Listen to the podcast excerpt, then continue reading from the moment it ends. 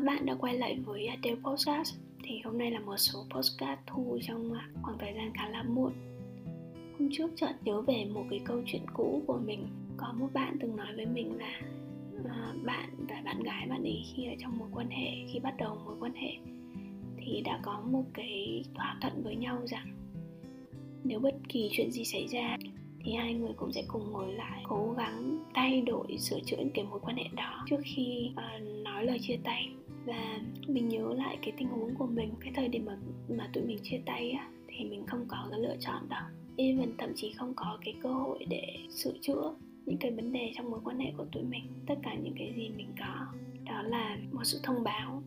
Những bạn mà thuộc thế hệ mà chín x đời đầu hoặc là những cái thế hệ trước chắc sẽ hiểu một điều rằng những cái thế hệ của chúng ta hay là thế hệ của bố mẹ chúng ta khi một vật nào đó bị hỏng, chúng ta nghĩ cách để sửa nó trước khi bỏ nó đi. Có thể là chúng ta sống trong cái thời điểm thời điểm nó không quá đầy đủ và nó hơi thiếu thốn về mặt vật chất, nên chúng ta rất trân trọng những cái gì mà chúng ta có.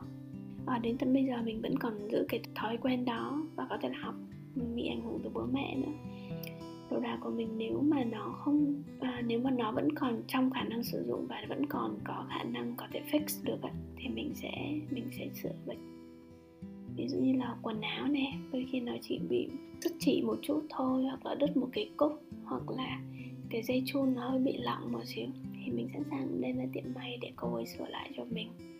Hoặc là mình có một chiếc ờ, mình có đôi giày Juno mình rất là thích, thì nó bị ờ, hơi mòn cái đế đằng sau và sắp tới sau cái event thì mình dự định là sẽ đem qua qua tiệm giày Juno để các bạn để dán lại đấy. Um, không chỉ là về giày dép quần áo mà tất cả những cái vấn đề khác những cái vật dụng khác trong cuộc sống của tụi mình. Thì khi nó gặp lỗi khi nó không còn được như trước nữa điều đầu tiên mình nghĩ đến đó là sửa. Có một cái điểm khác mà mình cũng chợt nghĩ ra trong đầu á. Khi mình mình đem những cái vật dụng của mình đi sửa nhiều này thì mình mới nhận ra rằng là mình đã không ờ, sử dụng nó cẩn thận ngay từ đầu. Mình từng là một người dùng rất là hao đồ các bạn. Mình không để ý là à, ba lô thì nên dùng thế nào đôi giày thì nên bảo quản ra sao à, những cái đồ da thì nên tránh nước hay là những cái kiểu như vậy. Mình không có quan tâm quá nhiều về cái việc bảo quản đồ đạc cho đến khi mà mình phải đem nó đi sửa. Mình không nhận ra cái giá trị của nó cho đến khi nó hỏng và cho đến khi nó hỏng mình mới nhận ra mình đã đối xử với nó không được tốt. Mình rất là cân nhắc kỹ uh, trước bất kỳ một cái lựa chọn mua đồ hay là sử dụng đồ đạc nào đó.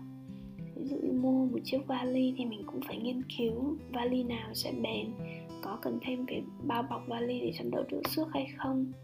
Hoặc là mua đồng hồ thì mình cũng phải tìm hiểu là chơi chơi đồng hồ cổ thì nên có những cái lưu ý gì? Bảo dưỡng ra sao? Tránh nước hay là uh, khi mà lên dây cót thì không được lên quá bao nhiêu vòng? Và mình bắt đầu ý thức hơn về cái việc sử dụng đồ. Và với một con người theo trường phái mà tối giản mình không muốn mua quá nhiều đồ. Mình nghĩ là nếu được mình chỉ cần có một hai đôi giày cao gót để phục vụ cho công việc